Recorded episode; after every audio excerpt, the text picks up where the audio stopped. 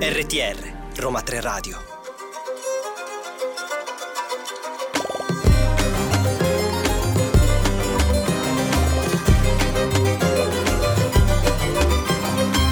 La ladra di libri oggi ha azzardato un colpo davvero grosso perché sono riuscita a rapire per qualche minuto l'autore Piero Balzoni. Benvenuto. Salve, salve a tutti. Grazie per aver accettato il mio invito. Qui sono famosa per essere appunto una ladra e quindi oltre a rubare dei libri, rubo anche le persone adesso. Beh, un furto piacevole comunque. allora, parliamo di Vita degli anfibi che è uscito il 16 febbraio. Prima di approfondire un po' le tematiche che troviamo all'interno del libro, vorrei partire dal titolo e dalla copertina che mi ha colpito particolarmente. Puoi spiegarci il perché Vita degli anfibi? La copertina ha colpito anche me, nel senso che non, non, me l'aspettavo così, abbiamo fatto varie prove con vari elementi, ci è sembrato che questa grossa rana viola e blu in copertina fosse forse la caratterizzazione migliore per, per, per questo romanzo. Uh, a me sembra, oggi a vederla così mi sembra più quasi un logo piuttosto che una copertina, però ci piace molto e certo spicca su questo sfondo bianco, spicca. Naturalmente questa copertina è frutto ed è figlia anche del, del titolo che abbiamo scelto di dare a questo romanzo.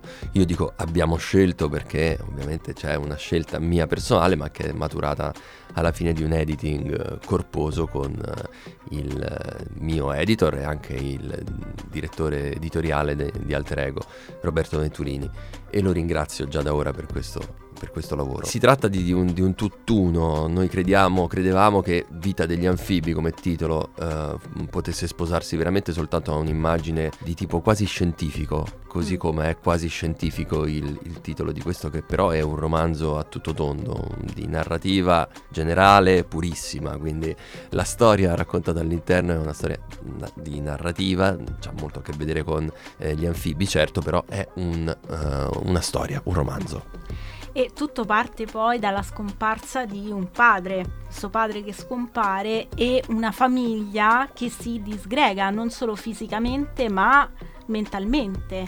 Quindi mh, mm, entrando proprio nel vivo della storia, come raccontare appunto una, un allontanamento familiare non solo fisico ma anche mentale. Io ho scelto di eh, raccontare questa storia in prima persona, solo che la mia prima persona è quella di una, di una bambina sì. che nel corso del, del, tempo, nel corso del, del romanzo diventa anche una adolescente, una ragazza, poi infine una, una donna più o meno matura, ma insomma eh, la difficoltà era proprio quella di entrare in sintonia con, con, con questa piccola, giovane, giovanissima protagonista.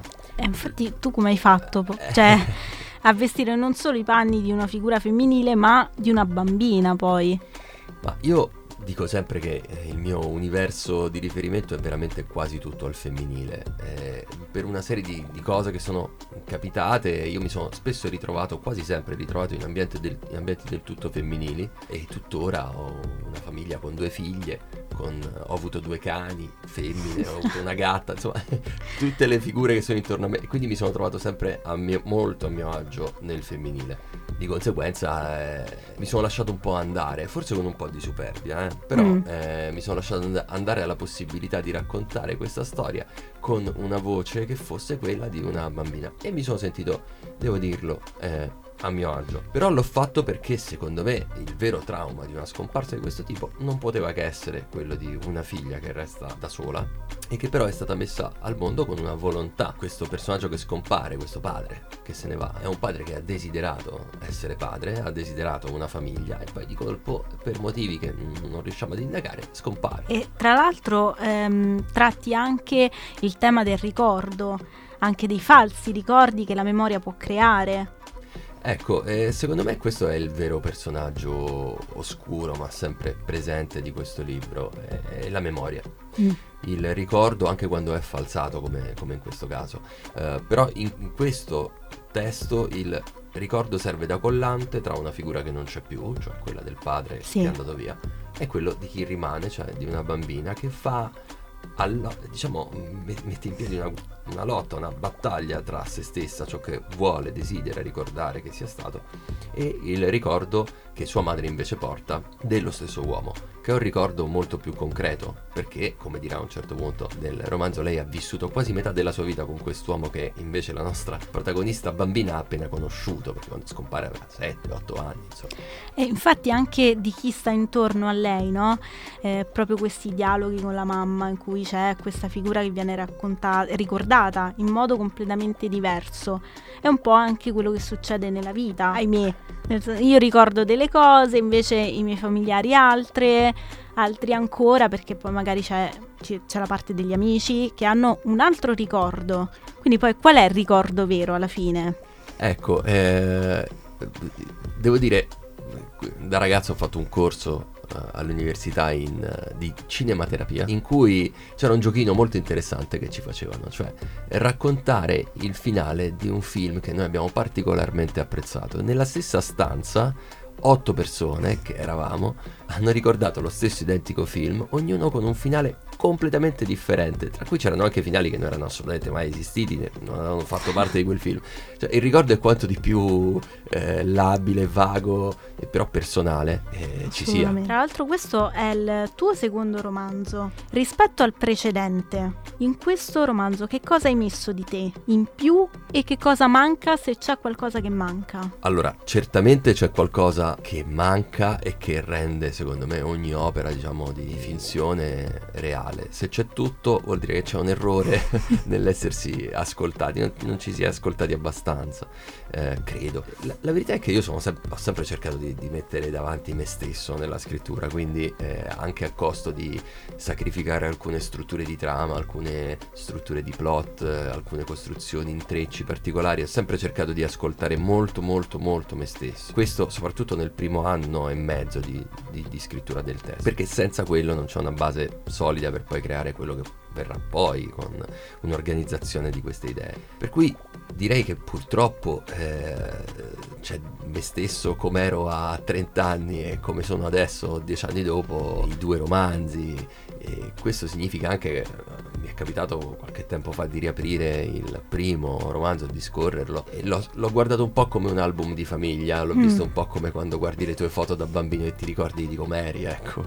Quindi oggi sono cambiato, non mi sono accorto del cambiamento, però forse la scrittura eh, lo ha mostrato. Sì, perché poi crescendo eh, uno cambia anche pensiero senza accorgersene, no? Viene tutto in maniera naturale. Tu tra l'altro hai un approccio anche televisivo, nel senso eh, sei editor anche per la televisione, regista, eh, spesso il mondo dei libri e il mondo del cinema si intrecciano tu come sei passato poi dal mondo eh, televisivo a quello dell'editoria e quando hai capito magari com'è proprio il tuo approccio lavorativo anche rispetto a un testo scritto o mh, destinato poi a essere un libro e invece un testo che poi sarà destinato a qualcos'altro sullo schermo. Ma il passaggio non è stato, diciamo, forse è stato graduale, ma forse non c'è davvero mai stato, nel senso che io ho iniziato con la narrativa quando ero tanto tanto giovane, quindi ho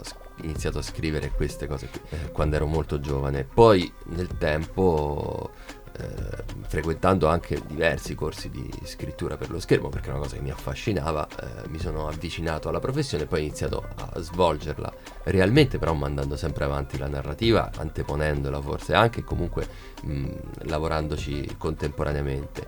Quindi sì, sono due aspetti che fanno mh, parte di me, però la narrativa la sento sempre sentita molto più mia anche perché, e vengo alla tua domanda, sono veramente due scritture molto molto diverse, laddove sì. nel primo caso il lavoro, quello della narrativa, lo devi fare tutto te. È su te stesso e anche l'esperienza conta, ma conta il modo in cui noi sappiamo cogliere le cose che sono intorno a noi e renderle interessanti per gli altri. Per la televisione ci vuole una invece ci vuole molta più competenza, esperienza, più che competenza ci vuole tanto studio. Mm. Studio delle forme, dei modelli, delle strutture, degli strumenti e poi tanta esperienza perché eh, uno sceneggiatore anche alle prime armi certamente può avere una marcia in più, però ha molto da imparare. È un lavoro più da maratoneta che non da centometrista, quello, quello dello sceneggiatore. C'è tanto tanto da imparare, c'è tanta esperienza da mettere eh, da mettersi addosso prima di anche co- perché poi generalmente una... non si è mai da soli no? Sì, no, esatto. cioè c'è lo sceneggiatore poi c'è qualcosa qualcun altro. Ma in genere è un lavoro eh, di dialoghi, eh, non so, anche la scenografia, poi se quello che tu r- scrivi è compatibile e si può realizzare, perché non sempre magari... è tutto lì, è un, lavoro, è un lavoro, di squadra in cui bis- bisogna anche sentirsi mol- molto a proprio agio nel lavorare con altre persone eh, che talvolta hanno delle idee differenti e talvolta questo meccanismo per assurdo ma rende invece tutto molto più legato, mo- molto più omogeneo e ci stupiamo poi no, alla fine de- del lavoro di acco- ci siamo accorti che alcune cose funzionavano molto meglio con uno scambio più prolifico che non da soli. E invece tornando a Vita degli anfibi, i primi pareri che hai ricevuto dopo che dai lettori, da chi l'ha letto? Sono stato abbastanza colpito, nel senso che eh, molti pareri sono arrivati un po' prima dell'uscita ufficiale perché certo. l'editore aveva dato in lettura sia il PDF che anche il, il, romanzo vero e proprio al momento della stampa. Io sono rimasto colpito prima di tutto perché ho avuto giudizi estremamente positivi da persone che non conoscevo mm. e anche da professionisti dell'editoria che non conoscevo, quindi per me è stato molto bello. Io apprezzo molto quando ci si presenta con un lavoro e poi si conosce dopo la persona che ha svolto quel lavoro perché allora il giudizio è davvero sincero. Poi soprattutto ho avuto dei giudizi positivi su elementi del romanzo che io non avevo preso in considerazione, quindi è stata una scoperta, una, una sorpresa. Ecco. Dici magari elementi secondari, dici invece... Eh sì, sì, sì, o anche cose a cui non avevo pensato nel momento della scrittura, che pure è stato lungo, eppure sono stati più ficcanti e più apprezzati di, di altri che credevo avrebbero invece riscosso più successo. E invece prossimi progetti? Ma adesso abbiamo davanti un tour uh, The Force, diciamo, un un bello grosso, nel senso che abbiamo tanti impegni non solo mediatici come questo qui eh, con voi, ma abbiamo, giriamo, gireremo tante città, saremo al Book Pride di Milano, saremo un po' in Lombardia, in Piemonte, in Toscana, abbiamo tante date per presentare in molte librerie indipendenti e meno indipendenti, quindi abbiamo una bella agenda molto ricca, quindi per ora il mio programma è di lavorare sulla, e spingere molto sulla promozione di questo romanzo. E ovviamente tutti gli appuntamenti possiamo vederli sul, sulla tua pagina social, hai una pagina social? Sì, sì, ho una pagina... Ormai. Sì, ho una pagina social, tra l'altro il mio profilo precedente di Instagram era stato hackerato al momento, ah. quasi al momento dell'uscita, quindi ho dovuto ah, correre ai proprio... ripari. Cioè, eh, sì, sì, sì. nel momento giusto. Però per questo motivo accetto da tutti i follower che vorranno essere di, dalla mia, li accetto molto molto volentieri. Eh, sì, vuoi ricordare il nome della pagina così, insomma, andiamo a seguire tutti i tuoi appuntamenti dove possiamo venire a... Ma è molto semplice, Piero underscore Balzoni 2023, okay, quindi molto, molto, semplice. semplice.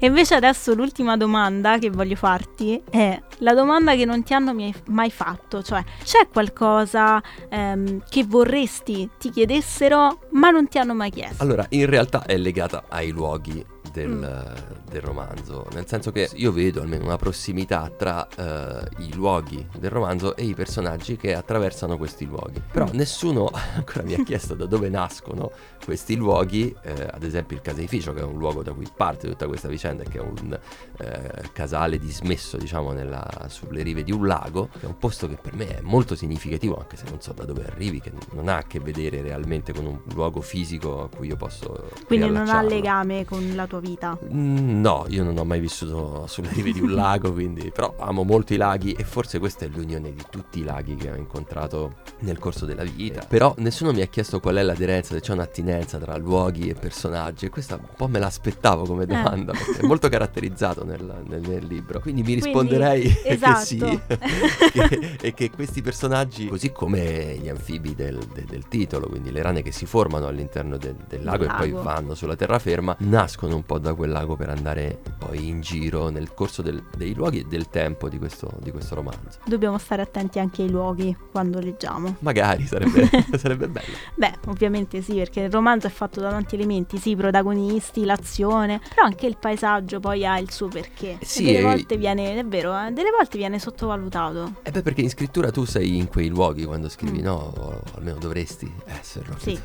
Saresti un poco sincero se, se non fosse così. Quindi a me è piaciuto molto farli rimanere lì dove erano, farli stare in quei luoghi io insieme a loro e comprenderli, orientarmi. E io spero che tutto questo lavoro che ho fatto con me stesso poi venga fuori dalle pagine. Assolutamente. Io ti ringrazio per essere stato nostro ospite, mio ospite, ti ho rapito per qualche minuto. E Grazie è stata una piacevole chiacchierata, grazie mille. E ricordiamo Vita degli anfibi e ehm, ovviamente seguite le pagine social per tutti i vari appuntamenti che ti riguardano. Grazie, grazie un saluto agli studenti. Ladra di libri termina qui, io vi ricordo l'appuntamento il mercoledì pomeriggio e il sabato pomeriggio in onda su radio.uniroma3.it e ovviamente potete ascoltarci in podcast su Spotify e SoundCloud. Buona lettura a tutti!